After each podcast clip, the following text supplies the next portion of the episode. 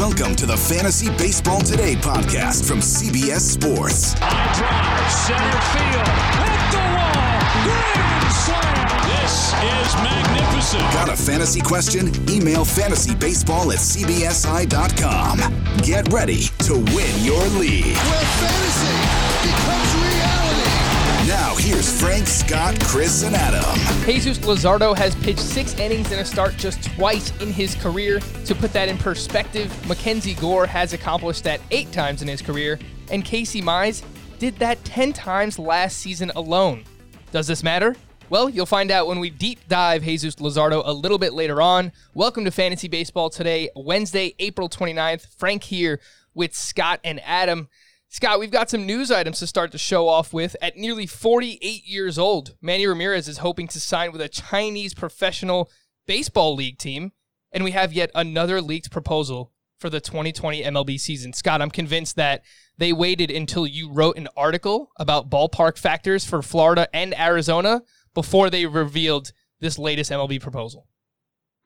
Yes, they. It seems like they did that, and and I I don't know that it refutes anything I wrote because this latest proposal would have teams playing in their actual ballparks, right? Which yes. would obviously be preferred from well, I, I think from every standpoint, but certainly from a fantasy analysis standpoint, because we're not going to have to reshape all of our rankings for for uh for the entire league changing it's uh the, the playing environment every player moving and playing in a different environment now so that would be preferred um and look it's just another proposal at this point uh, i in some ways it sounds like it there may be more obstacles in its way it doesn't make sense to go crazy like rearranging rankings certainly redoing drafts until we actually know what's going to happen. But I, I think this would be prefer- preferable just from like an analysis and uh, prediction projection standpoint. Yeah, it's a good point you bring up too, because a lot of people have been asking for us to revisit the position preview podcast, and we're going to do that at some point for sure. But I'm waiting for a definitive plan for the 2020 season because if we were to redo the position preview podcast based on the league playing out in Arizona and Florida and then that doesn't happen then we would have wasted all of our time doing that. So I'm just kind of waiting for a definitive plan uh, before we revisit those which we will. Should we should we get into what it because I mentioned they'll all be playing at their home parks but the way it would work is that it would be just three divisions for all 30 teams three divisions of 10 there would be a West, a Central, and an East, and AL and NL teams would be mixed between the two divisions, which would mean universal DH still. So there would be some changes. Like the Braves, I know would I happen to know. Obviously, I was interested in where they'd be. They'd they'd be in a central in the Central Division with teams like the White Sox and Twins. I guess just to make travel to cut down on travel um, to limit the spread a little more because I think it would be all interdivision play, right? So I don't know.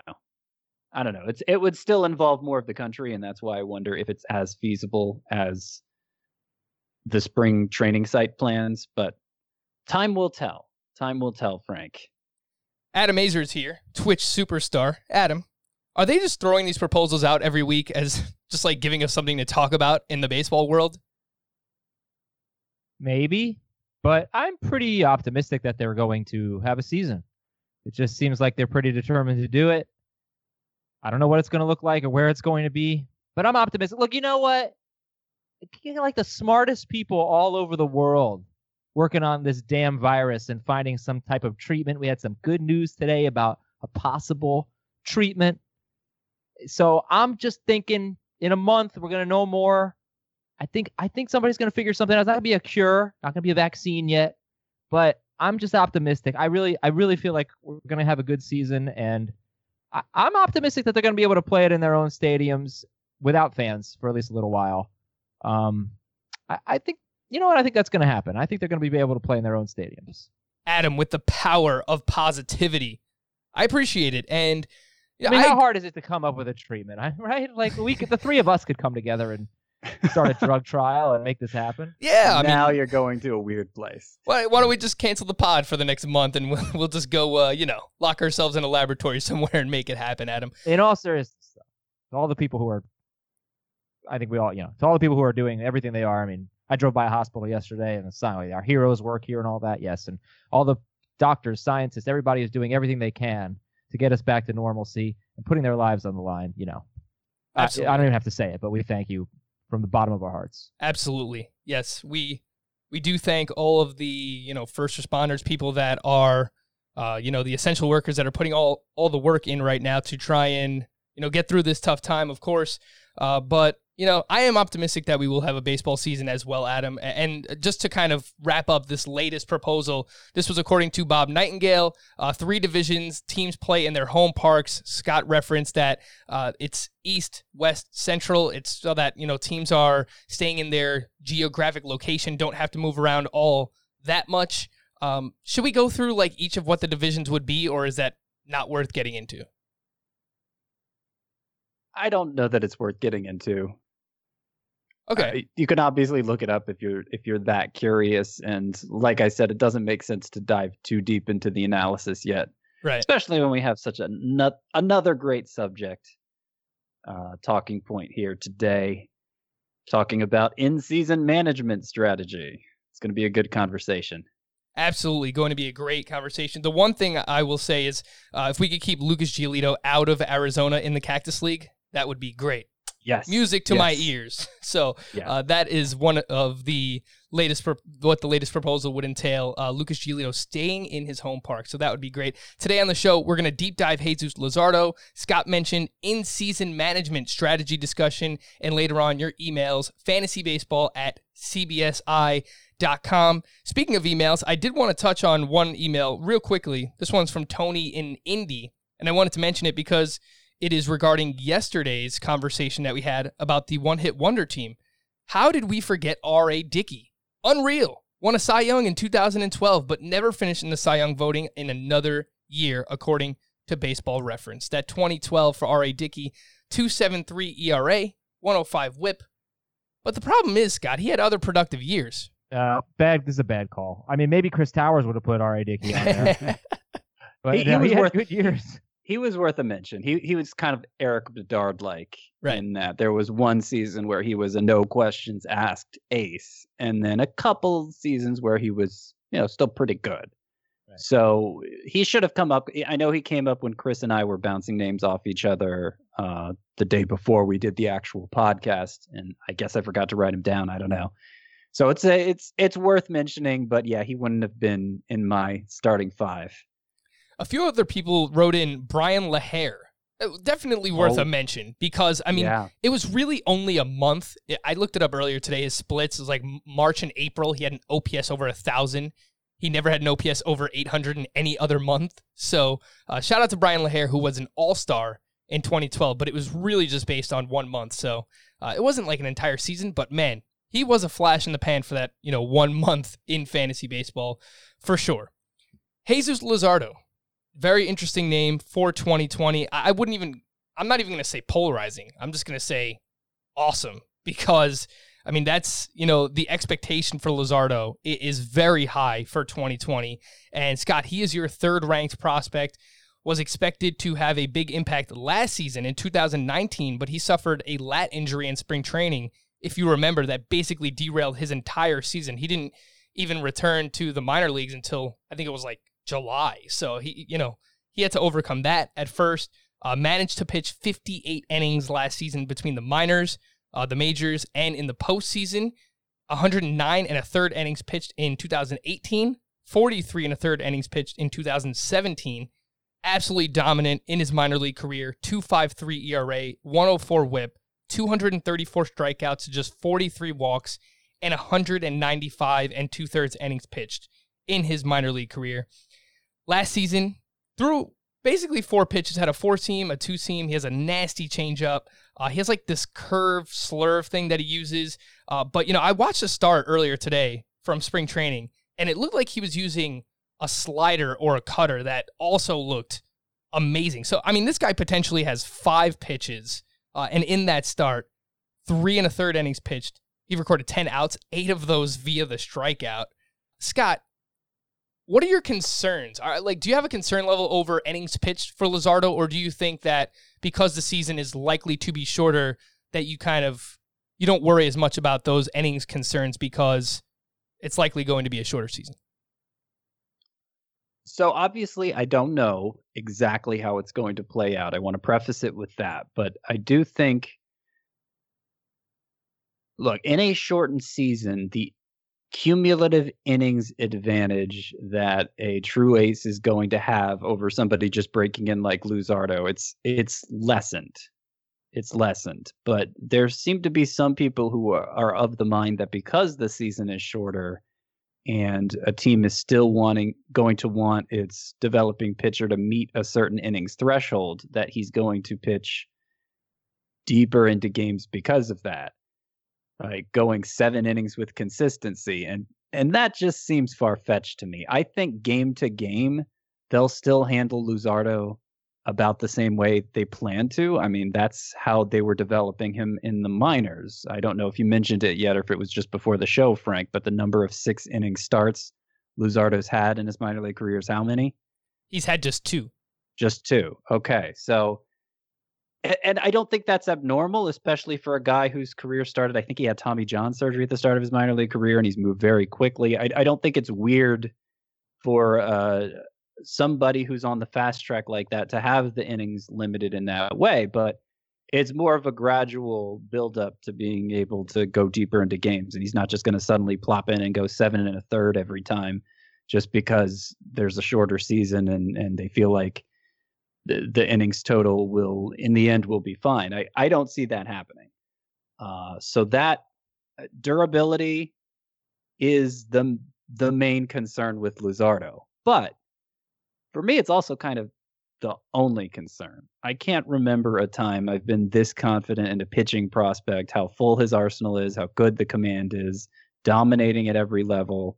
Uh, I, I, said I couldn't remember a time I was as confident as a hitting in a hitting prospect as Vladimir Guerrero last year. So I guess take it with a grain of salt. But yeah, Luzardo, I'm I'm very confident in the way he's going to perform. It's just will he hold up and how deep into games will he pitch?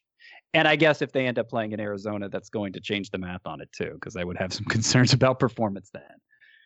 Adam, there seems to be a group of breakout pitchers this season that I like to, I, you know, I group them together. It's Jesus Luzardo, Max Fried, Zach Gallen, uh, Julio Urias, and you know, how would you rank those four guys? Because I, I think we have a you know some level of concern for each of them, but all have very high upside. So Luzardo, Urias, Fried, Gallen. How would you rank those four?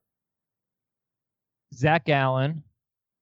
I'm going to take the relief pitcher eligibility out of this equation just for starting pitchers. Zach Gallen, Julio Urias,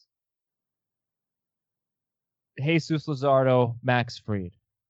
And I'm only saying this because we're gonna do we're doing a deep dive because I really don't see how you could look at the numbers and the stuff and the velocity in the arsenal, like Scott said, and have concerns about Luzardo other than durability, and but not just durability, but how is he going to pitch the third time through the order?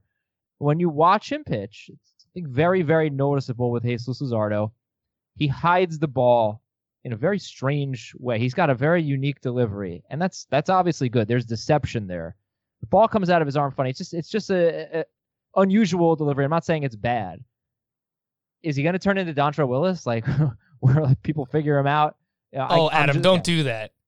don't do I that. Think, and, and I need to see it, but but again, when are they going to figure him out? Could be the third time through the order. Yeah. We don't know if he can pitch three times through the order. We don't know what his velocity is going to be like the third time through the order. So that uncertainty has to give you just a little bit of pause. And again, I'm nitpicking here because we're doing a deep dive on Jesus Luzardo, but his his deceptive motion, I think, has got to have got to do something with uh, has have has to have had something to do with his success. And maybe hitters will pick up on that. Maybe. So that's why I can't put him first. I think Gallen deserves to be number one there. I really love Julio Urias, and he's got more of a major league track record, obviously. Uh, but I'll put him ahead of Fried because I think he has a higher ceiling than Max Fried. But I do like Max Fried. Yeah, I like yeah. all of those quite a bit. I actually have Fried ranked the highest, but I struggle with it, Scott.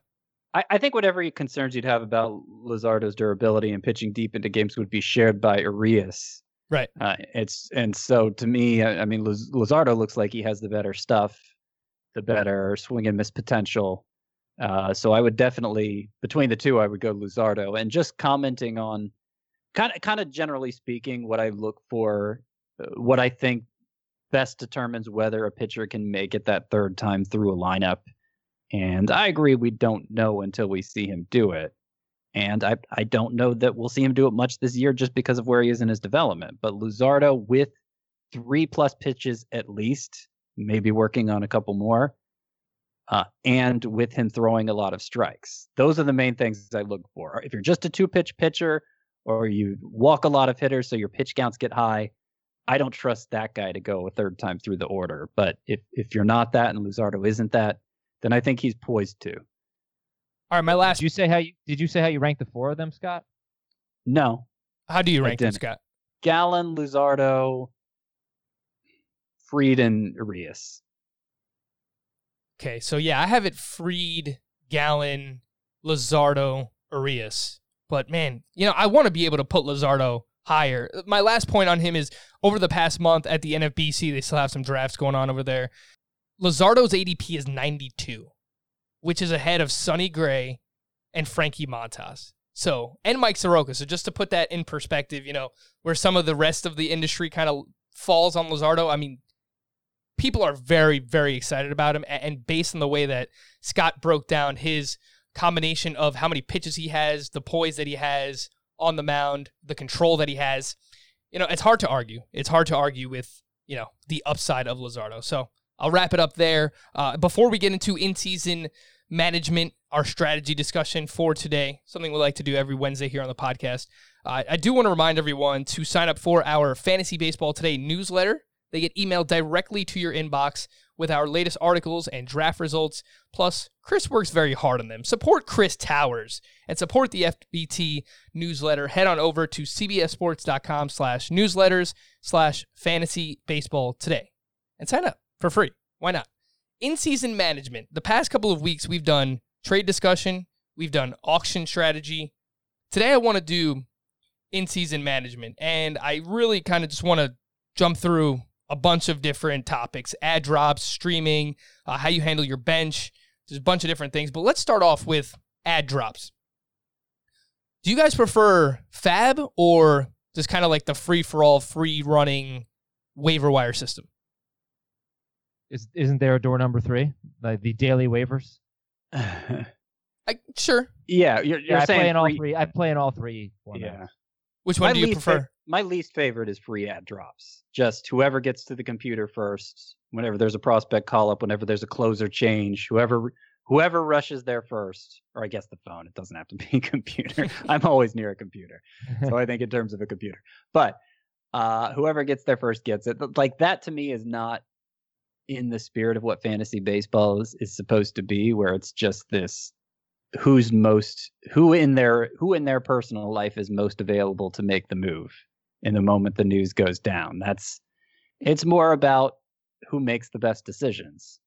And i think you could keep the decision element of that but make it fairer for people who just may have other things going on or may not have happened to hear the news as quick as someone else by either having waivers run every night or i think even better is weekly weekly fab where you get a little a little bit of a bidding war on every player who who ends up getting picked up. Uh, that's my preferred option. I most of the leagues I play in tend to be daily fab, which I can live with.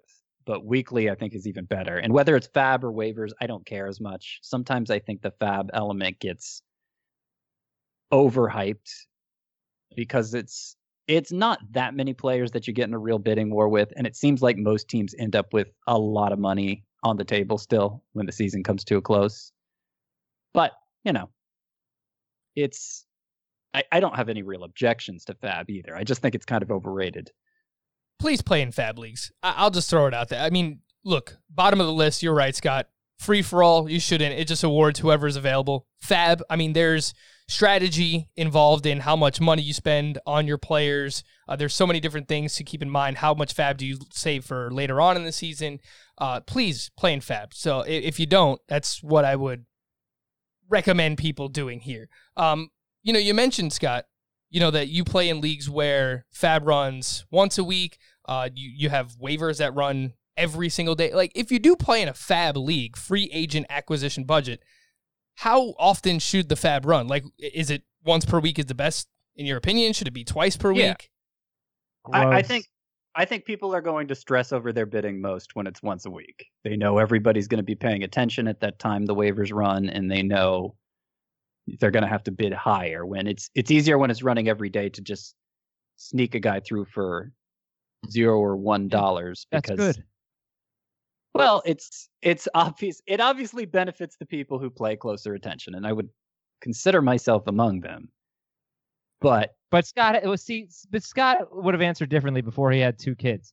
But now he has two kids, so he has to wait till Friday night every week or Saturday night to make all his waiver claims, and I get to take advantage of that. So I only have one kid right now. no, I said I I would. get I make- said I would consider myself among them. I, I do think I I- pay I closer know. attention than the average player. But I know you. I know you don't make as many Yes. transactions. I know you mo- mostly do your in our Roto League and our Memorial League. You mostly do it Just- one night for your because you were in like 20 leagues. Yeah, just as a, criticizing, just as a means of survival, I save the bulk of my waiver claims. I, I just fit it into a like a two three hour window on a Sunday afternoon or a Saturday afternoon or Right. whatever. and I don't really love the weekly. It's okay. You know, it's interesting. I, the the league that I'm in that does weekly is actually twice a week, but it's Tuesday night and then it's Wednesday, and that's a good way to do it because you know if you don't get somebody you wanted on Tuesday, he still might be available on Wednesday. So I actually like that little little double up, little back to back nights there. You can sort of prioritize guys. Um, but I think at least twice a week it really has to be, in my opinion. Uh, especially because that league's daily lineups. Now, if you have weekly lineups, it's I guess another story. But if you have daily lineups, you should be able to make a lot of transactions, and I quite frankly think you should be able to make transactions every day. I'll also say if you play in a daily lineup league, in a week a weekly format, daily lineups, you have to be able to make roster moves every day, and that's sort of the problem with Fab and with waivers because if you need a pitcher on Sunday, you got to make that move Saturday night. You may not want to, you know, you may want to see how your Saturday night results go, but you might not be up late enough, you know. So I I actually think that the whole free for all thing is not that bad. Um I just, you know, the the one league I play in, I think that's a free for all has a transaction limit, which helps. Uh, so I think all of the formats work, but my least favorite I think is actually weekly fab. I like daily fab the best for my weekly leagues, and for my daily leagues, I, I think I prefer the free for all. Yeah, so I will. I think in daily leagues, having a free for all makes the most sense, but you also have to put a limit, as you mentioned. I think like three ads per week makes a lot of sense. Uh, You know, Scott, we had a discussion about this recently where I think someone wrote in, it was a pod that just you and I did, and they were asking about, you know, how do you kind of put restrictions on that if you play in a daily lineup league? And we said that, you know, having having fab for a daily lineup league is one way to do it, but obviously, you know, putting restrictions on how many ads people can make is another way to do it. Um, Yeah, there's there's just there's so much potential for exploitation in a daily lineup league where anytime anytime a category is a counting stat as opposed to a ratio stat, somebody could just swap out huge portions of their team to make sure their lineup is maximized every single day. And I, I don't think that's in the spirit of fantasy baseball either. So I'm I'm on the I think the simplest way actually to counter that is to make daily line leagues with daily lineups have weekly fab. Because if you don't do that, then you have to start building in all these limitations like number of transactions, maybe in innings maximums, uh, at bat maximums. I don't know. It it it becomes it it becomes uh it, it can get it can unravel quickly and your league can get to a place where everybody's just frustrated with the guy who's who's making the most transactions. Adam, you mentioned you like Fab running every day. That means you have to have a lot of money to spend. What No. what size budget do you like? Do you normally go with like a hundred dollars, zero dollar Yeah. pickups are allowed, or do you go with one thousand dollars and no zero dollar pickups are allowed?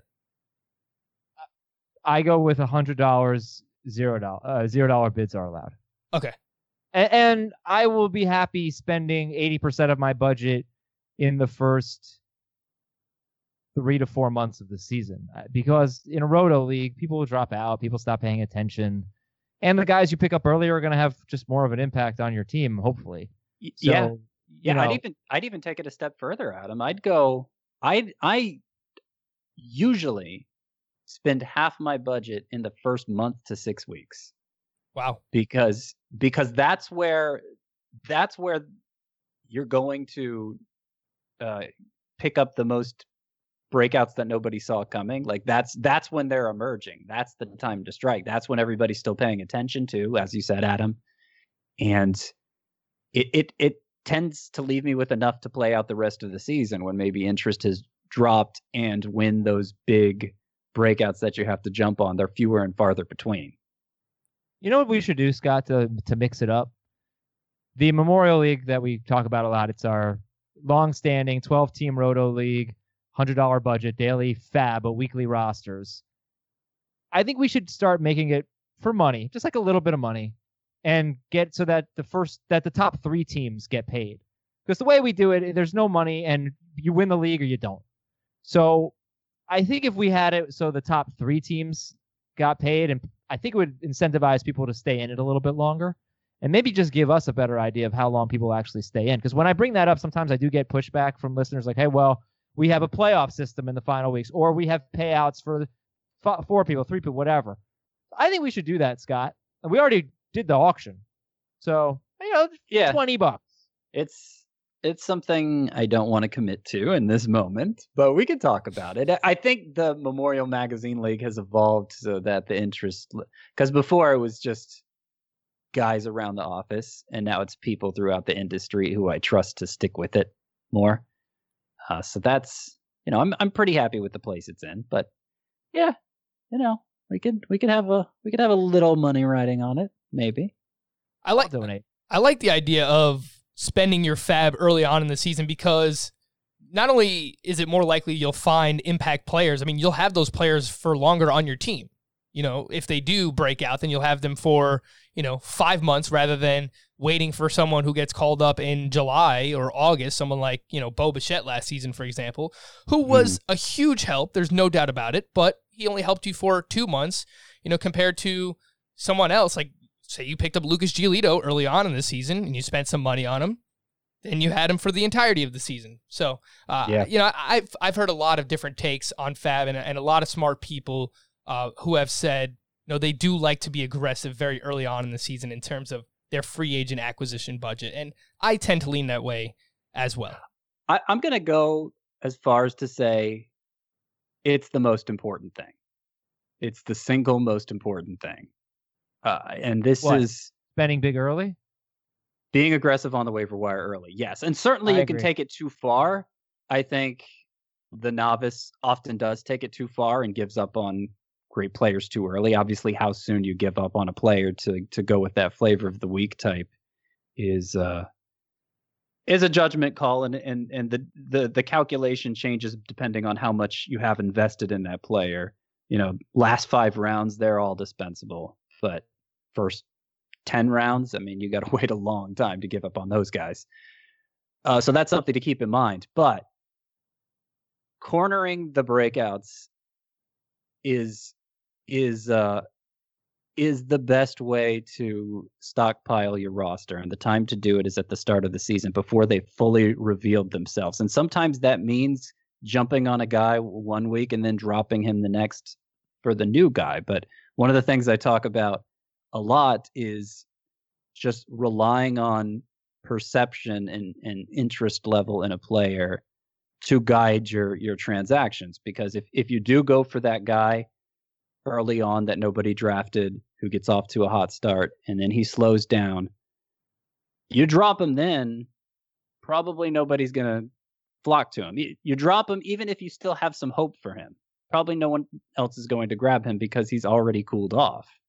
And if he starts to heat up again, you know, maybe you make a play for him then. But you have to kind of rely on that in order to maximize your roster space. You have to you have to realize that the player who's going to generate the most interest on waivers is the one who's doing something right now.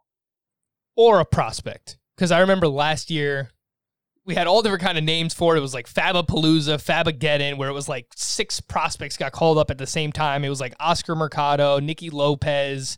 Um, I'm forgetting a few names there, but there was a bunch of guys, and it was like everyone was freaking out to spend all the. It was like Willie Calhoun, I think, was in that mix, uh, and it was just a ton of prospects came up. So those are other players that just you know garner a ton of fab, and I get it because I mean they're guys that could be big impacts, and you haven't seen them at the major league level yet, so you don't know what they're going to do. There's a level of Dash 'em. unknown.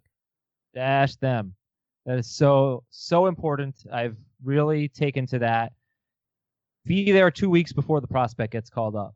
Yeah. And we, you know, look, we we do our best to guess. Scott does a really good job with the prospects report every week. But if you can afford it, stash that guy before everybody wants him. And, Yeah. and you don't have to spend big. That's much easier to do in a roto league than head to head. I found for I guess for obvious reasons because there's more roster space. They tend to go deeper into the player pool, and you make use of your bench players less in that format. So why not go for the upside as opposed to the middling player that you may have to plug in someday because of injury? So yeah, I I agree with you. That's it's been huge for me in tout wars. Um, I don't know. I don't know why it doesn't happen more in tout wars where the prospect gets stashed ahead of time. But Bo Bichette, the example you brought up earlier, I had him probably two to four weeks before he got called up in that format, and he was huge for me. Uh, two years ago, it was Juan Soto, who I grabbed mid-April, and then he comes up in mid-May, uh, early May, or was it late May? It was some point in May, and the rest was history. So yeah, that's that's that's a big deal, uh, and just kind of maybe shifting gears just a little bit here to speak more generally. There's the draft, obviously, which is influential on your fantasy team's outcome. And then there's what we're talking about here, playing the waiver wire. And I think it's, I think the, just reflexively, it's easy to say, oh, it's a 50 50 thing. One one contributes to your success 50% and the other 50%. But I actually think it's the in-season management that contributes to it even more than the draft. It might be more like 75 to 25% in-season management versus draft. Which isn't to say like if you just if you just go in like a klutz and and make ridiculous draft picks, obviously you're going to blow up your season that way. But if if you put together a competent draft, you you give yourself something a reasonable base to work with like you can find success just by playing the waiver wire. Another caveat it depends on the depth of your league. If it's a 24 team league aln only something like that where there isn't much of a waiver wire of course it mostly depends on the draft. But if it's standard 12 team league certainly anything shallower than that then yeah it doesn't all ride on your draft. I think actually less than half of it does. Adam, how quick of a trigger should you have when it comes to dropping players early in the season? Is it a sliding scale where, you know, the later you drafted a player, obviously you have more patience for that player, but what does that scale look like? Like, you know, if it's someone you took in your last couple of rounds, are you willing to drop that player a week into the season, the first day of the season, if they're not performing? Uh, and how long do you wait for like an early round player before you kind of throw in the towel? Well, first of all, you reminded me I need to buy a scale. I do not have a working scale in my house anymore, although I've lost a lot of weight in this quarantine. Uh, so, You know, we're oddly enough, to me too. who- I've I have- like a lot of people have gained weight. I, I find myself not eating enough. well, I'm Really? not. I'm not going to restaurants, huh so it helps. I'm cooking six meals a week. Yeah, all that I'm- Chef Boyardee. Oh, yeah, I'm not I'm- doing any of that either. It's I'm good. here talking about making Cheez It milkshakes on Twitter, Oh, and you guys are losing weight. Yeah. Jeez. Well, I put it all back on yesterday for my wife's birthday with just a ton of a ton of cookie cake, which I continued today. So, but anyway, uh, you're talking to the guy who dropped R.A. Dickey in the first week or second week of his Cy Young season. So you can make Mm. mistakes. that is my most infamous. It does happen, yeah. It does happen. It does happen. But I'm not afraid to do it. I I will wait a long time to drop an early round pick. Uh, you know, half a season. I don't know. Maybe never.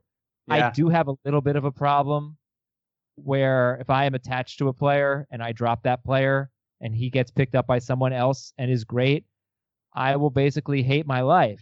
So that's why I always had Greg Bird. Oh, I just, gosh. was like not gonna let somebody else have good Greg Bird. If he's gonna be good, it's gonna be on my team. but who else but- is gonna pick up Greg Bird?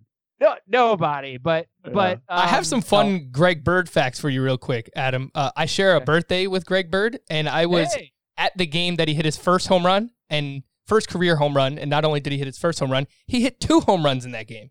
I was there for that So- game. I mean, he's so good.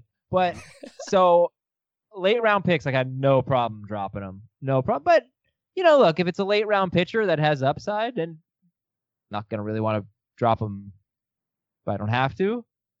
It's a really Yeah. tough question to answer, Frank. I'm It's sorry because it's so case specific. But I shuffle the back end of my roster a lot.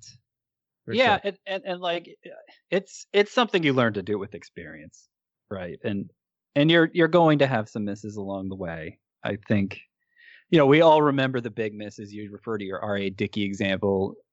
Me in a 24 team dynasty league, my my 24 dy- team dynasty league, I refer to all the time.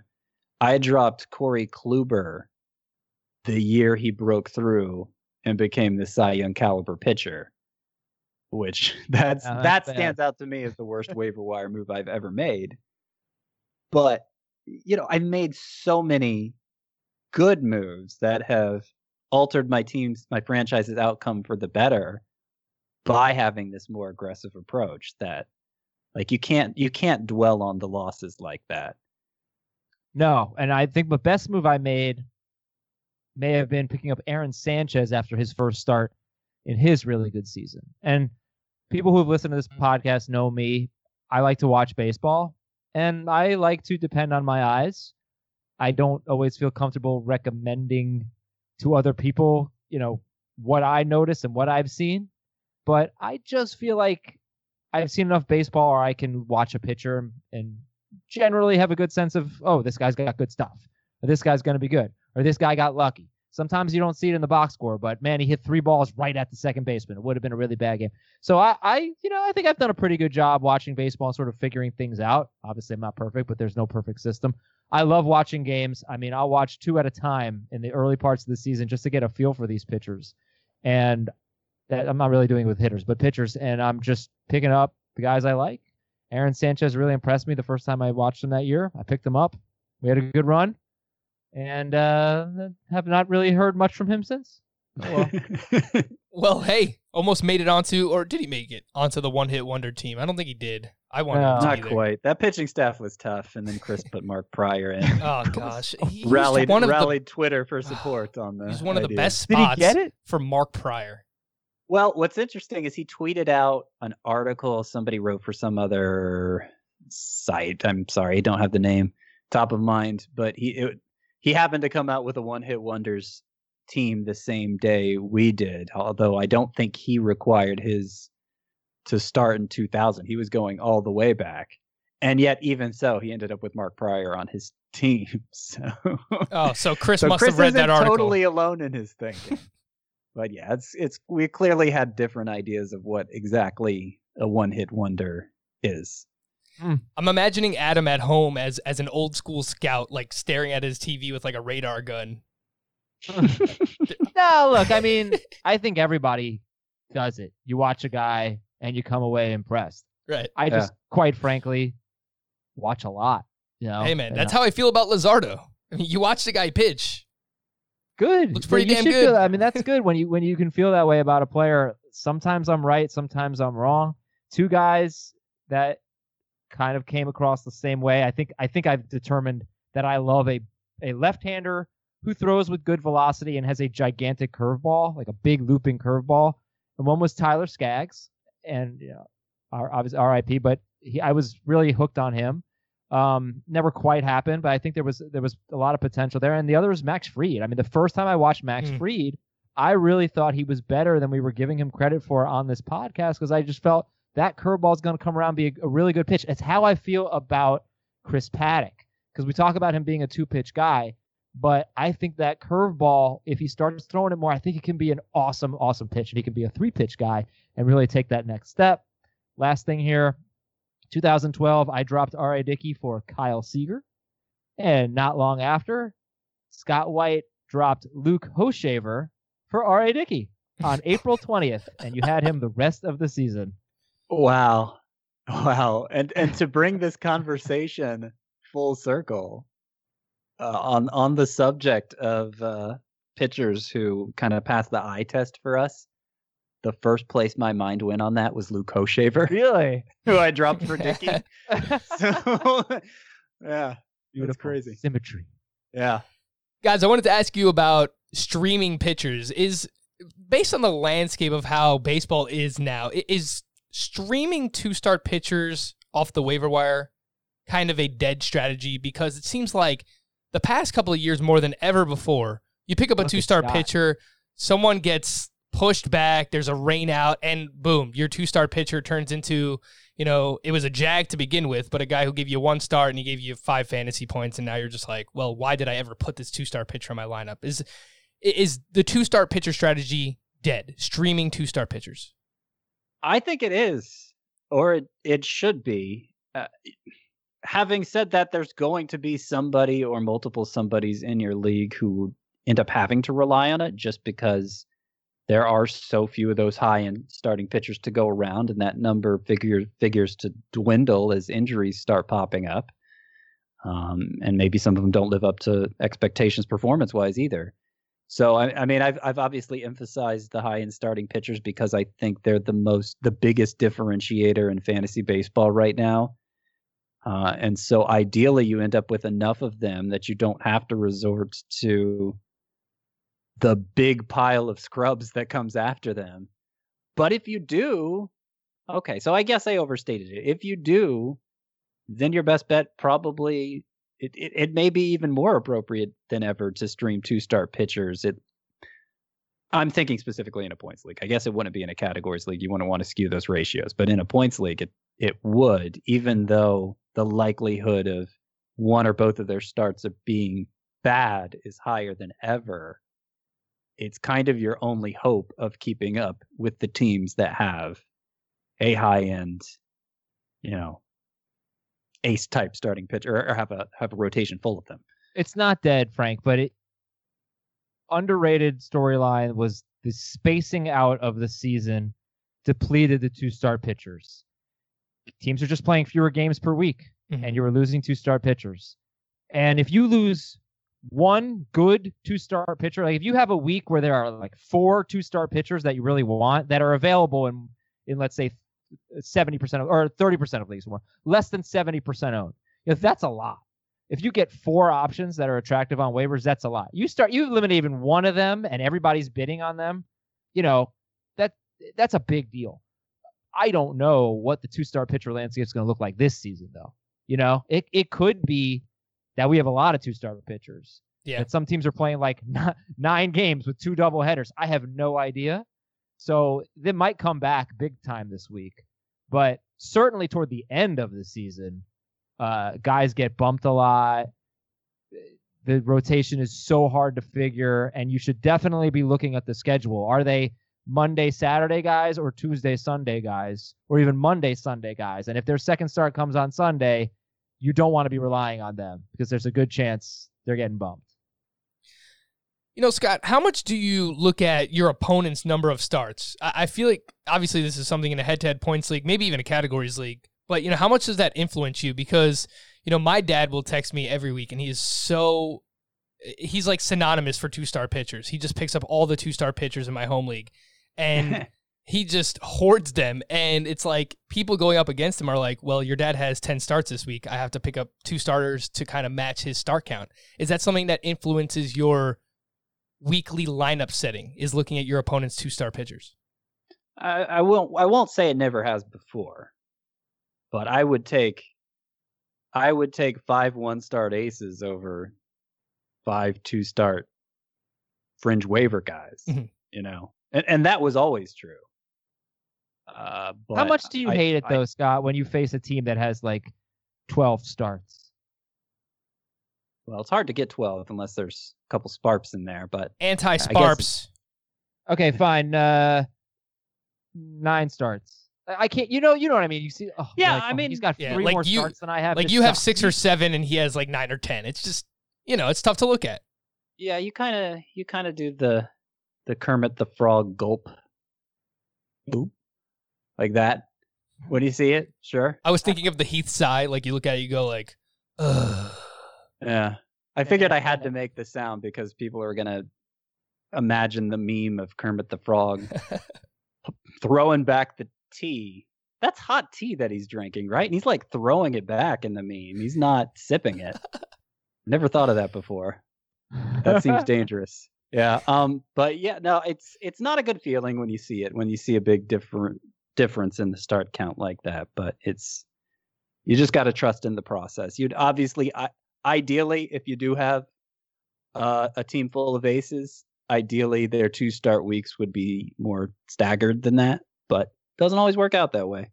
And I think in the long run you're going to be happy just sticking with them rather than trying to chase the extra starts, especially in such a in an environment like this one where home runs can pop up seemingly at random. It's it's not always it doesn't always seem to be a matter of skill or how deserved the home run is. It just happens and it's hard to predict. And the pitchers that aren't the super high end types are going to be most susceptible to that. Adam, when it comes to streaming hitters, you know, what type of things do you look at? Is it just, you know, all right, who's going to visit Coors Field this week? Is it just trying to pick on the worst pitchers? Is it, you know, who's a left-handed hitter who's going to Yankee Stadium? Uh, because these are all things that I look at because I tend to lean, you know, I, I tend to go pitching heavy, especially in points leagues, and I, I trust my ability to either stream hitters or find hitters early that are going to break out. I just think it's easier to find breakout hitters than it is pitchers. You know, what kind of things do you look at when it comes to streaming hitters in season? Put a pin in. It's easier to find breakout hitters than pitchers. I think that's a topic of discussion for another show. The first thing I look at when I'm streaming hitters, this is not a joke, is Scott's column. The, Yeah. streaming hitters. It's really, really useful. Coors Field is obviously always going to be a big part of that. A guy like Joc Pederson, if he's facing five righties, Kyle Schwarber, he'll be owned. Like, actually, I think Kyle Schwarber's going to get dropped in a lot of leagues, but he'll be drafted at least to be owned. Uh, lefty righty splits, things like that. I wouldn't get so specific as like a lefty going to Yankee Stadium, especially since the Yankees have good pitching. You know what I mean? So uh, Coors Field stands out, and honestly, I would I would like to pick up a streamer that I think has a chance to stay in my lineup.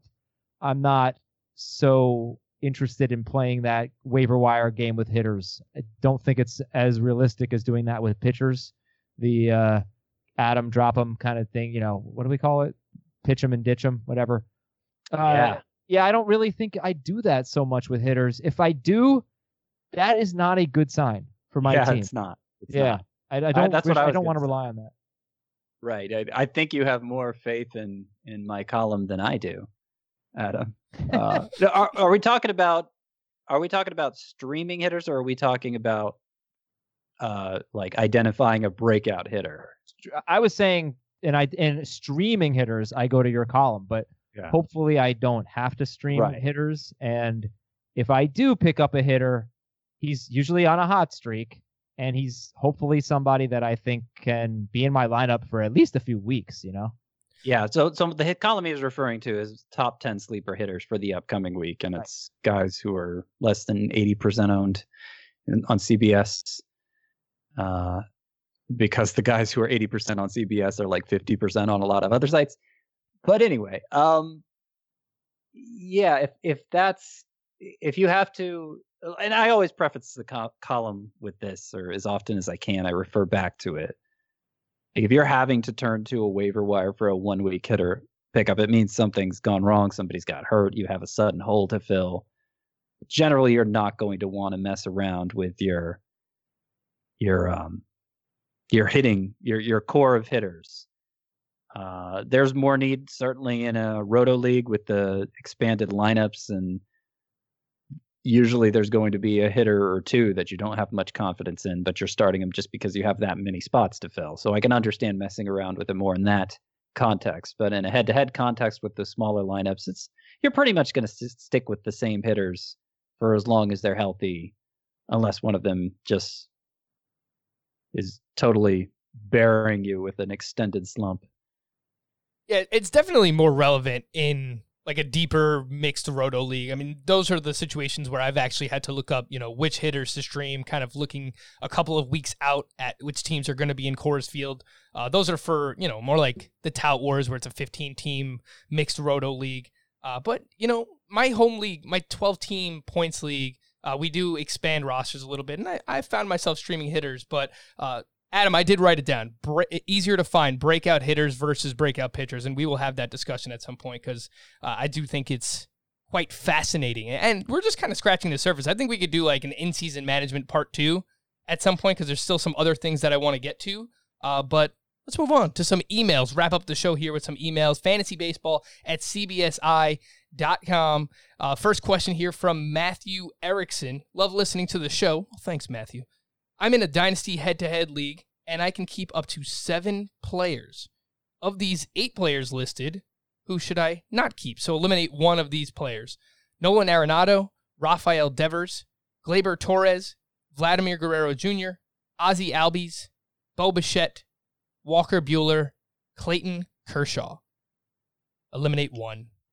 So seven keepers is kind of getting into the range where I do start to consider longevity. If it's less than that, there's so much roster turnover for year from year to year that I don't worry so much about that. I just keep my best players. But seven's starting to get up there. So really it comes down to Clayton Kershaw or not. And I think I think considering the the young guys the most droppable of them is Vladimir Guerrero, and knowing the huge ceiling he has and the likelihood you'd never get him back in a league with this many keepers, I think Kershaw's the one I drop. I mean, I guess the lowest of the hitters that I have ranked is Bo Bichette. That's what I was gonna say. It's like yeah. to me, it was between Bichette and and Kershaw, but a sneaky one could be Arenado because there is a decent chance that this is his last season in Coors Field, and quite frankly, there's a chance he never plays in Coors Field again. yeah, but even so, he's going to be. He's not going to be. He's going to be he, like a third round caliber bat, I would think. I, I don't know because it, it's also coinciding with him entering his 30s, right? Mm-hmm. How how old is Arenado? He's he's 28, I think. So I, his profile seems like the sort that would age well.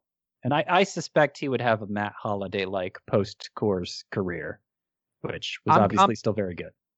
I'm between Bichette and Kershaw, and I'm probably dropping Kershaw. Nolan Arenado is 29. He just turned 29 about okay. two weeks ago. So happy birthday, Nolan Arenado, if you're out there listening. Uh, I I would lean with Clayton Kershaw too. I mean, the other question I have is technically you would have three third basemen on this roster Arenado, Devers, Vladimir Guerrero. Are you going to be able to play all of them?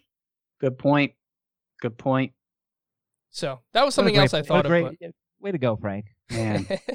Thanks, guys. But... I mean, I, w- I would lean Guerrero over Arenado in in that situation. Dropping or keeping? What do you mean by that? Uh, keep uh, dropping Guerrero over Arenado if if that third base question comes into play. But it's you know it's not an it's not a comfortable decision to make. I mean, Let even with the something even the Kershaw angle, if you drop Kershaw, then you have you're probably just having one of my top 35 starting pitchers in Walker Buehler, right? And I yeah, I don't think you're going to be able to compete with I'd just one tra- of them. I, I'd make a trade. I think that's a good point. I think you might have to make a trade for pitching. But let me ask you a question, Scott. A year ago, who would you have taken in Dynasty, Arenado or or Vlad? I think my Dynasty rankings, if we go look them up, will show I had Arenado ahead of Vlad, though not by a ton. Okay. Just curious. Next question's from Darren Soby. Dear Catfish, Ricky, and Big Mac. Those are famous A's. That is correct. You know, I looked this up before oh. the show. Did you know Rickey Henderson stole 66 bases as a 39 year old? Wow. I did not know that. That is insane. Very interesting player. Yeah. Uh, in his 10 team head to head categories, 7 by 7 league, add quality starts and K per 9 for pitching, OPS, and strikeouts for hitters. I give up Marcell Ozuna and Lance Lynn. I get JD Martinez and German Marquez. Oh man, I love it. A minus. Really? Yeah, because it's a 10 team league. Just take the best player. Mm. And I don't and I don't think German Marquez is well, okay, I do kind of think he's going to play in Coors Field, but without any fans there, that's going to change the effect on the ball because when the ball gets hit in the air, you won't have fans yelling as much and their breath helps push the ball out into the atmosphere and makes it fly even farther. So I think that'll help German Marquez in Coors Field. But no, forget German Marquez. He doesn't matter in this equation. There, are, I have enough questions about Lance Lynn and Marcell Ozuna. I really like him. I, I've been drafting him a lot in mocks mostly. Uh, it's it's a you know they're better than Marquez, but ten team league, you take JD Martinez, you do it. I thought this, I thought this was a, pr- a little bit closer here, Scott. It, because I, I agree with Adam that because it's a 10 team league, you just go for the best player and not overthink it. If it was a 15 team league, it would be pretty close, I think. But, you know, that also depends on your relative confidence in Lynn versus Marquez. Mine is pretty high. But, you know, this time a year ago, I was pretty confident in Marquez. So these things change quickly. This next one's from Matt Hayon. Dear Candy. Oh, you skipped one. Well, uh, I was going to save it for the end, Adam, as like Okay. a Okay. jamboree end of the show. you, you want me to read it now, Adam? no, no. Cheer you up a little bit. You're the man now, dog. Uh, this one's from Matt. Dear Candy, Citizen Michael, and Lorenzo. Canes. There's a Canes. Those are Canes. So- And I'm a Cane. Adam? You're- Wait. Oh, Hurricane. Oh, okay. Hurricane. Miami Hurricanes. Big Big Daddy Kane. i- i- what- Is that what the the username is?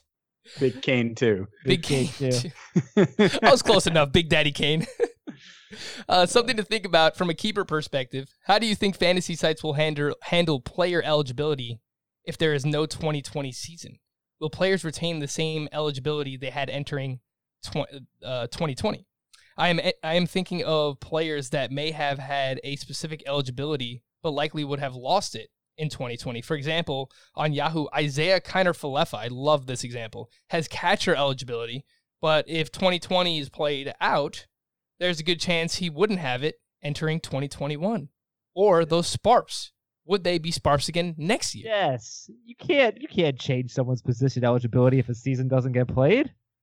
Uh, yeah, I wouldn't. If if somebody, this this ultimately isn't my call, but if somebody whose call it is asked me what I would do, I would just say carryover eligibility. And yeah, it, it- as much as is humanly possible, I feel like you should leave subjectivity out of position eligibility decisions. Have it just based on games played. Obviously, if it's a situation where nobody plays any games, you can't have everybody be eligible nowhere. So it makes the most sense just to have them pick up where it left off. And and by the way, this is what I recommend for like dynasty salary situations too. Uh, you know, just just pretend like 2020 didn't exist because it didn't, and start 2021. You know, in in whatever with whatever the same, using whatever the same what what the circumstances would have been if 2020. had here's a started. I better that question. most clumsy way possible. Here's a better question. I'm a better version of Matt Hayon right now. Okay. If we only have like an 80 game season, are we going to change the requirements for position eligibility to carry over into next year? That is a better question. Yeah, of course it's better. Come on, Matt Hayon. You should have thought of that. so right now you need 20 games played at a position to carry it over into the next season. You only need five games in season to gain eligibility at a position. This is for position players, not pitchers. Uh, but if you play 20 games at first base, you get it next year. So are we just going to like do it proportionally? What do you think? Yeah, that's what I think. I think if you play 80 games this season, then you just cut it in half. You need 10 games to be eligible the next year. What a Yeah, question that was. Though it sounds like the number being thrown around most for the num for how many games are going to be played in 2020 is 100, not 80. So that like would it What what would the number would it be? Five eighths. I know, but do you want like do you really want like 17 and a half games to be the eligibility yeah, you, you round up. You round up. Yeah, Yeah. I don't have a problem with it being 12 games. People are either. obsessed I- with round numbers. I suspect CBS wouldn't change like the default eligibility requirements, but A lot of you're free to do whatever yeah. you want in your league. All right, Adam, here you go. We can end the show here on a happy note for you from Brandon Craig. Hey, CBS team. In regards to the Die Hard debate, I have a question for anyone who watches the MCU movies, that is the Marvel comic universe. Is Iron Man 3 considered a Christmas movie? Ho ho! Why Well, would it I will a- tell you that I've never seen Iron Man 3. I don't like comic book movies, Oh, and I have no idea. But I'd love to know what you guys think. My guess Here's- is there's a little bit of Christmas in it, and people are dumb and think it's a Christmas movie, but it really isn't. That that would see that's the thing. Here that's the thing. I've seen Iron Man 3 before. I've seen it once. It was when it came out, so it's been a while. I don't even know what he's talking about. What happens in the movie to prompt this question? If I don't in any way associate the movie with Christmas, it is not a Christmas movie. Christmas movies, the point of their existence is it's Christmas. You want to watch it at Christmas time. Like this this shouldn't be a difficult question. I always want to watch Die Hard around Christmas time, so But I want to watch Die Hard today, Frank. I'll watch Die Hard whenever. I don't want to watch Home Alone right now. I wouldn't give a crap about Home Alone. But if it were December 20th, yeah, fire up Macaulay Culkin, who apparently looks like Joe Burrow. That's a thing now. That's actually true. I, I've seen that before, side by side. I think that makes sense. Uh, hot take. I'm out on Home Alone. I used to love it as a kid. Tried to watch it this past se- this past year around Christmas time. What? Didn't do it for me anymore. I'm out. Ah, Somebody, somebody had a, uh, somebody was never left home alone for an entire week. Jeez, Home Frank. Alone. Home Alone youth. is, is great. it's, it's a great, great. movie. I'm out. I'm out. I do love the Wet I'm Bandits living though. alone. I'm living alone. That's what's going to happen to you, Frank, if you continue with this Home Alone slander.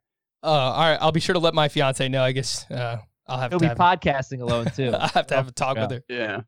All right, that'll do it for Adam and Scott. I was about to call you Chris. You are not Chris. You are Scott. I am Frank. Thank you all for listening to Fantasy Baseball today. We will see you again tomorrow, where you will actually hear our live podcast that we are doing Wednesday night. We will be back again Friday as well for an all new podcast, which we will re- we which we will do on Friday afternoon. I'm sure I just confused. Well everyone. said, Frank. bye bye.